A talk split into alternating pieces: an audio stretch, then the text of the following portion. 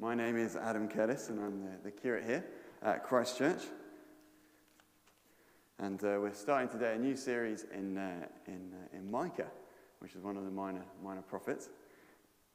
And as we come to God's word, let's come in humility and in prayer.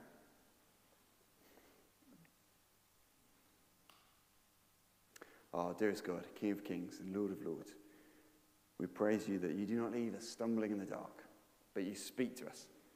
Your word is trustworthy and true. And we pray that as we read, meditate, hear, dwell on your word today, that by your Spirit you might lead us and guide us. In the name of Jesus, amen. Please do keep Micah open in front of you. It's page 1019 in the church Bibles. How bad do we think sin is? How bad do we think sin is? Because sometimes we can hear what God has to say in Scripture, and then we can do the reality of this thing he tells us not to do, and it doesn't really feel that bad. So take all that we hear in Scripture about how we should be careful with our words, not to insult or attack, about gossip. And yet the act of gossip is quite fun, especially if it's juicy. And it's quite interesting, isn't it? And we hear everything that Scripture has to say against jealousy and against coveting. And we hear what it has to say quite strongly, and yet how often do we spend just sitting in that sofa and just dreaming about a life we haven't got? Or walking down a street and dreaming about a house that we'd really like to live in. Or seeing a car go by and thinking, oh, how much I want to drive that car. And coveting and jealousy just seems to consume us. We hear all that Scripture has to say, and particularly here in Micah, very strongly against the worship of idols. Or worshipping something that is created over the Creator. And yet, the practice of yoga and the Buddhist sort of meditation, there's something quite peaceful about that. There's something quite appealing about that. So how serious do we think sin is? How serious do we think it is to go and stand against the living word of God? And what does the Lord have to say to us today as we ponder that question, as we land here in the book of Micah? Well, chapter 1 gives us a little bit of a context. This is the word of the Lord, and it's spoken through Micah. Micah is a prophet. We hear about 3 kings here, Jotham, Ahaz, and Hezekiah. So Micah is speaking to these kings. And he's speaking this prophecy in the time of these kings, sorry. He's speaking this prophecy in a time of Israel's history. So the Jewish people, they've sort of lived under the glory days of the Jewish kings, of David and of Solomon. And the kingdom is now divided. In fact, it has 2 sides. You have the much larger side, the northern kingdom with 10 tribes, and their capital is in Jerusalem. And then you have the much, not Jerusalem, Samaria, thankfully it says it there. Then you have the much smaller kingdom in the south with just 2 tribes, and their capital is Jerusalem. And these 3 kings that Micah is speaking in the time of are all Jerusalem kings, northern kings. So this prophecy of a time when the nation is divided into 2, and Micah is definitely in the south and speaking to the south. And what does this southern prophet, what does he have to say? Well, let's look down, verse 2. Hear, O peoples, all of you. Listen, O earth, and all who are in it. That the sovereign Lord may witness against you, the Lord from his holy temple. The Lord is seated on his holy throne in his holy temple, a holy temple which the earthly temple in Jerusalem is but a shadow of. He is seated there, and he has come to bring an accusation which he wants the whole world to hear. And he has come to act as a witness. A witness, you know, in legal proceedings, they come and they share about things they've seen, things they've heard, things they've experienced, things they've known. Imagine that if you were sat in the court And the one who comes to speak as the witness is the Lord of all. And she was sat in that court right there, and that is the witness. How would that make you feel? How would you react to that? Like a sense of terror, a sense of being overwhelmed, a sense of even maybe of dread. That the one who sees all, knows all, comprehends all, and has seen and known and comprehends all that you have done stands there as the witness.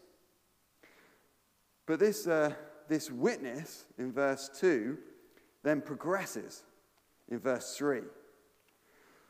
Because actually in verse 2 we're told, hear the accusations. In verse 3 we're told, look, and see that the witness is now come down. The witness has now become the judge. And we hear what this judge has come to do. Look, the Lord is coming from his dwelling place. He comes down and treads on the high places of the earth. The high places of the earth, the mountains. You look at the mountains, you look at the Alps, you look at them, and they're so impressive, and they're so strong, and they're so mighty. And we just stand in awe at them. And here we have an image of the Lord God using the mountains as steps so that he can come and descend among us. And as he treads on the mountains and uses them as steps, the mountains, we are told, those images of strength, they melt. They melt like wax melts before a fire. They melt down. Because the presence of the Lord has come. And why does he come? Why does he come? Well, verse 5, because of Jacob's transgressions. Now, it's significant here that Micah uses Jacob's transgressions. Jacob is one of the patriarchs of Israel, one of the early church fathers, of Israel's fathers. And thus, using that language of Jacob, he's using the language of the 12 tribes. So he's not using the language of the 10 tribes and the 2 tribes. He's using the language of the 12 tribes. So he's coming and he's speaking about the transgressions of the 12, not just of the south or the north, but the sin of the south and the sin of the north. And what are these sins that the Lord God is acting as witness against, that the Lord God is coming down to judge? What are these transgressions? Well, as we see as we go through Micah, they're quite broad. We hear about the Lord speaking against thievery, against coveting, against witchcraft, against the rich and powerful using dishonest scales, against violence, about the powerful lying. We hear, in fact, a moral, political, and religious corruption. A corruption which is felt in the individuals, a corruption which is felt in the hierarchy of religious and political life. But here in chapter 1, it is only one sin which is zoomed in upon. Because Micah, he sort of has his eyeballs on Samaria, and he has his eyeballs upon their idol worship. And we read in verse 6, Micah eyeballing Samaria. Therefore, I will make Samaria a heap of rubble, a place for planting vineyards. I will pour her stones into the valley and lay bare her foundations. All her idols will be broken to pieces. All her temple gifts will be burned with fire. I will destroy all her images. Samaria, which is the great hope of the 10 tribes of the north. Samaria, which is meant to be seen as so strong, will be thrown down. Its stones will be thrown everywhere, and it will become empty, and it will just be used as a vineyard. And these images, which they have filled with their temples of idols taken from other nations, well, they will be crushed, and they will be thrown down, because no created thing stands above our Creator.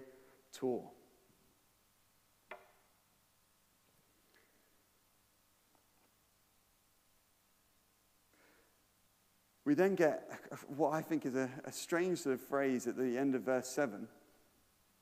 But let's think about it for a moment. Since she gathered her gifts from the wages of prostitutes, this is 7 verse B, All the wages of prostitutes, they will again be used. And I think this is Micah, this is the Lord God sort of speaking in a situation that at this temple in Samaria filled with idols, there would have been prostitutes there, temple worshipping sort of prostitutes. And the idea is you came, you paid those prostitutes, and that was almost seen as an act of worship to the Lord in this perverse sort of system. And then that money, which these prostitutes probably had been trafficked there, that money would have been used to buy idols. And so you have this image here of, since they gathered her gifts from the wages of prostitutes, as that temple is destroyed, those who plunder it will take those idols and they will sell those idols, and they themselves will continue this cycle of vice and go and use it on prostitutes of their own. Because that's how wicked it is, that the wickedness spirals and spirals and spirals. Because that is what Samaria has done. But this image that we have of Samaria on the floor, well, the passage of Micah then continues. Because we're told, look at that. Look what's going to happen. And then we're told to mourn. We're told to mourn. Look at Micah in verse 8 here. I will weep and I will wail. I'll go barefoot and I will go naked. I'll howl like a jackal and moan like an owl. Like the language of Micah's mourning over this sin, it is so deep. It cuts to the very core of who he is. And why is it so cutting him so much when this is a prophet of the south? You'd think on one level he'd be happy. Fine, let the north, let that northern kingdom. Who cares what happens to Scotland? Let that northern kingdom just go that way. But no, he's cut up. And why is he cut up? Verse 9. For her wound is incurable. It has come to Judea. It has reached the very gate of my people, even to Jerusalem itself. The reality of this idol worship which has consumed Samaria, the reality is that you now find it in God's holy city. You now find it in God's holy temple. One of the kings who Micah is speaking against and prophesying in time of is Ahaz.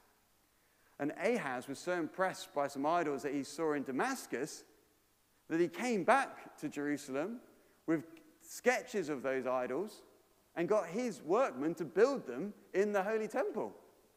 Because he thought that those idols were just so good compared to the living God, that in the living God's holy temple they should be built. The idols have infected Jerusalem.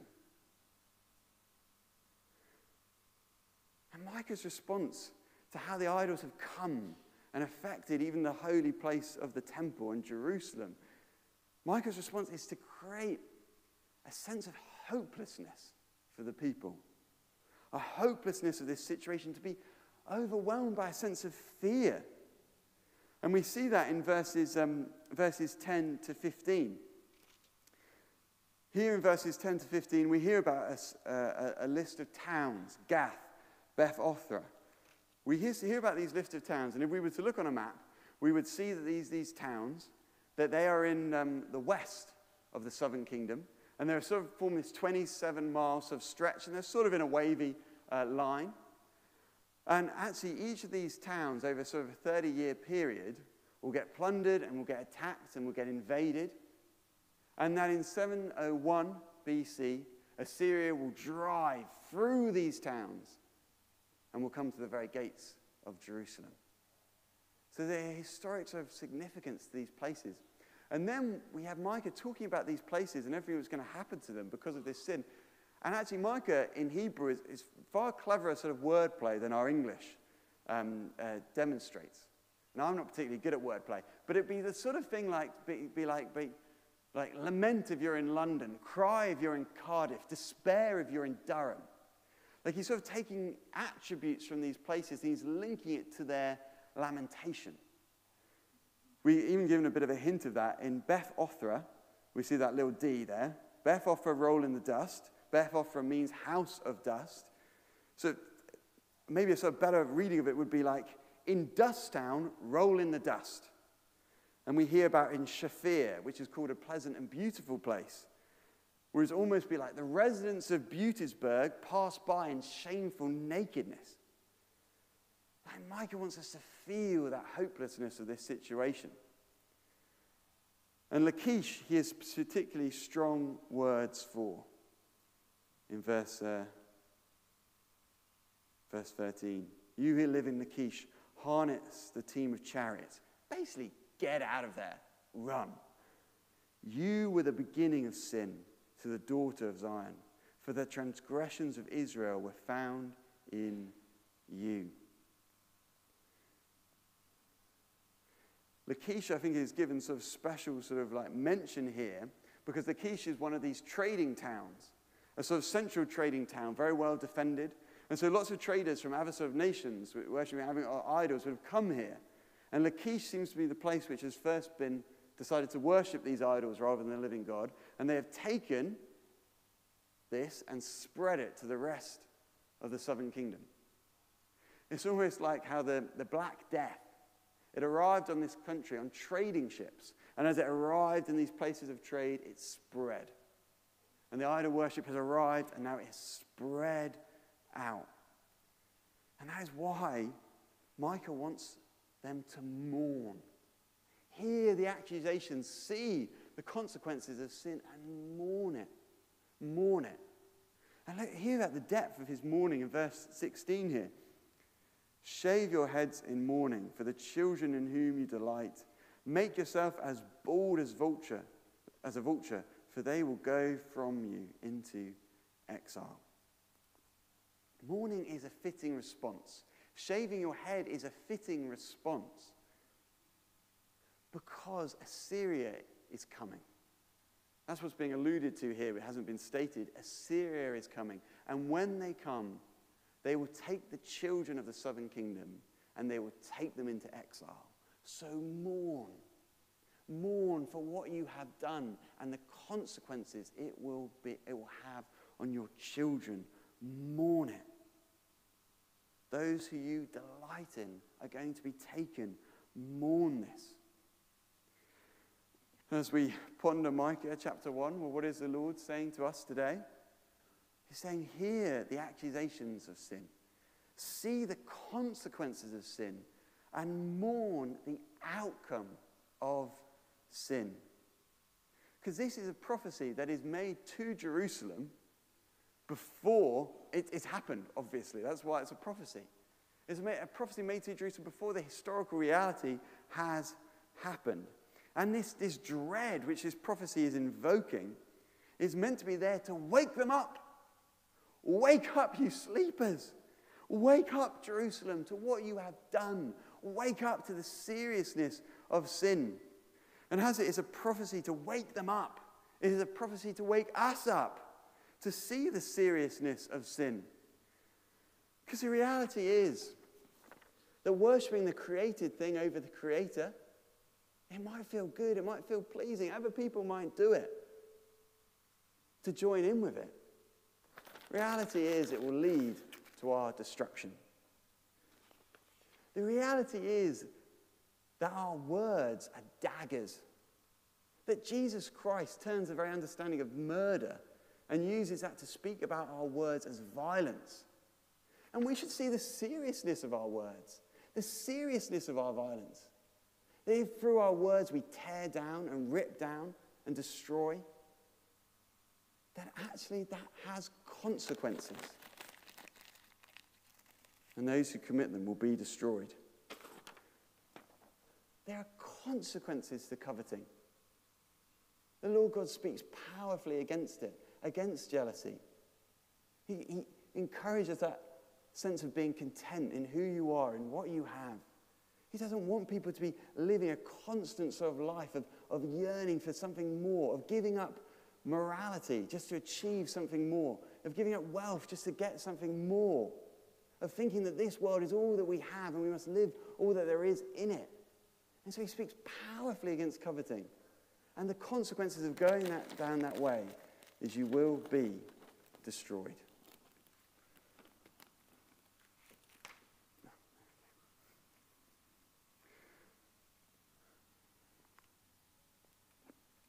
And that is the reality and a faithful reading of Micah chapter 1. But Micah chapter 1 is followed by Micah chapter 2. And if we were to read through all of Micah in one go, we would see that Micah sort of has three sections, thankfully actually broken up into the chapters quite nicely, where you see chapter 1, judgment, chapter 2, hope, chapter 3, judgment, chapter 4, hope, chapter 5, judgment, chapter 6, hope. And next week we will go to the hope of chapter 2, of how God is going to rebuild and lead these people. But actually I want to go somewhere else first. And I want to go to a place where we hear how people responded to this prophecy. Because the Lord God, he wants us to hear the accusation, to see the consequences of sin, to mourn the reality of it, and then he wants us to fear him.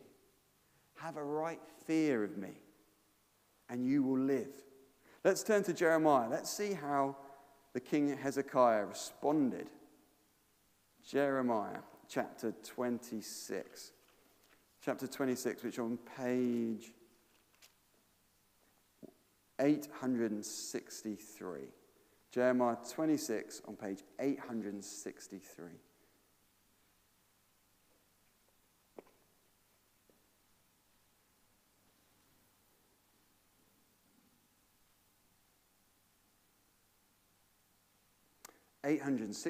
That's Jeremiah 26. So this, in Jeremiah here, this is people, the people of God, looking back on how Hezekiah responded. Verse 17. Some of the elders of the land stepped forward and said to the entire assembly of people, Micah of Meresheth, that's the Micah we've just been reading, prophesied in the days of Hezekiah, king of Judah. He told all the people of Judah, this is what the Lord Almighty says. Zion will be plowed like a field. Jerusalem will become a heap of rubble. The temple hill a mound overgrown with thickets. And those are words directly from Micah chapter 3. And this is then the important bit in 19. Did Hezekiah, king of Judah, or anyone else in Judah put him to death? Did not Hezekiah fear the Lord and seek his favor? And did not the Lord relent so that he did not bring the disaster he pronounced against them? Hezekiah was one of those three kings who heard the warning of Micah. He heard it and he woke up. He feared the Lord. He sought his favor. And the Lord relented so that he could live. Now we know the story of this people, that future kings will not do so well. But in this moment, this is Hezekiah's response. He heard, he sought the Lord, he feared the Lord, and he lived. He lived. And what does it mean for us to fear the Lord? Well, on one side, Micah and many other passages in Scripture creates this image of God and wants us to understand that he is the one who is over all as creator. That he can use the mighty mountains as steps. That he can create the mighty mountains to become like wax and melt beneath him. We are meant to have an image of our God as creator and just sense the majesty of who he is in his creative power.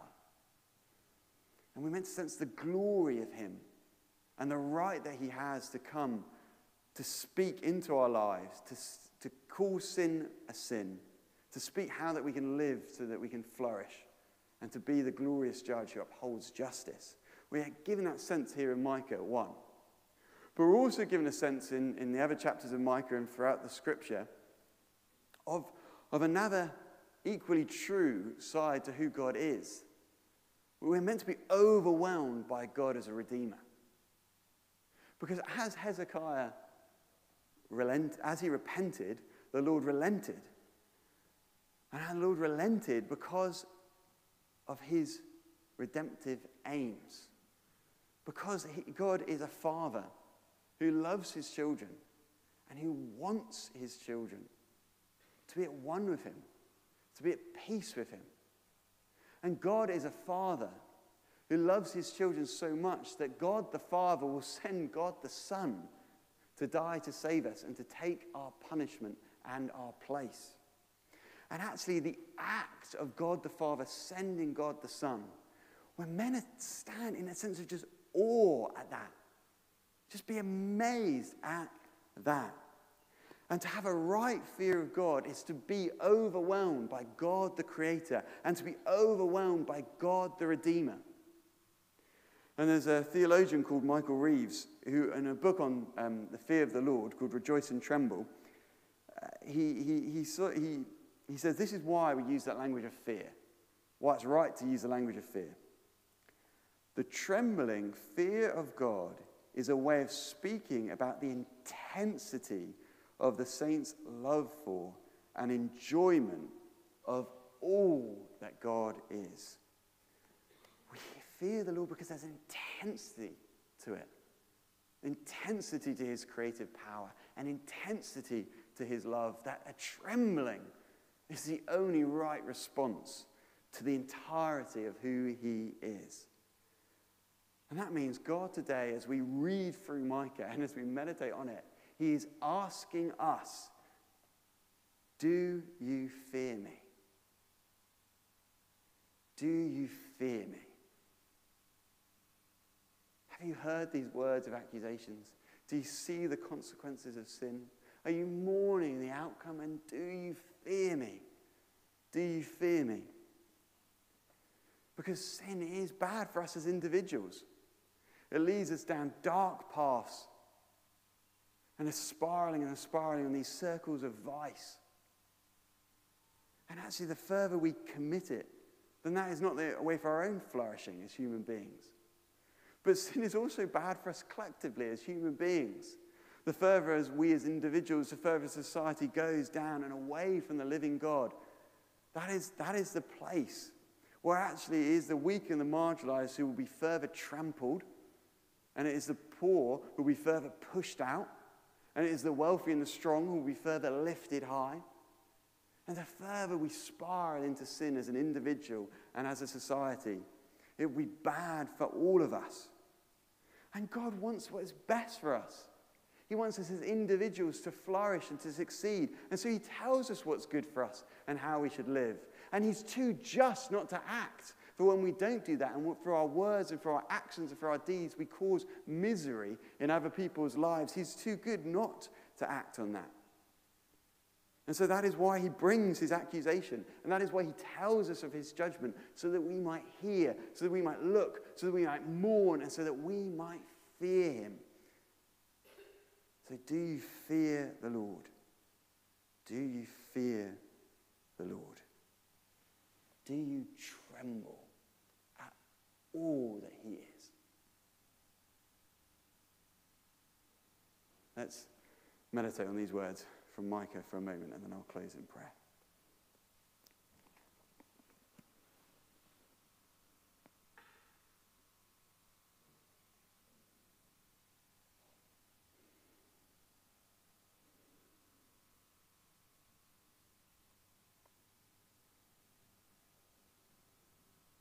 Our dearest God, King of kings and Lord of lords, help us to be men and women who hear your word, who hear your words of accusation against sin and wickedness and cruelty.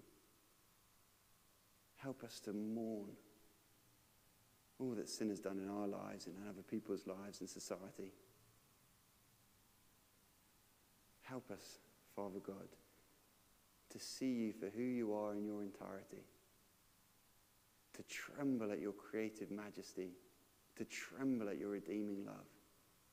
Help us, Father God, to come to your throne of grace and mercy and find forgiveness for all that we are, forgiveness for all that our society has done, and help us live in the light of your truth, in the power of your words, and for the glory of your Son, so that through our lives and through our community, we might build something which is beautiful and loving and good and Christ-like. And we ask all these things in the precious name of Jesus. Amen.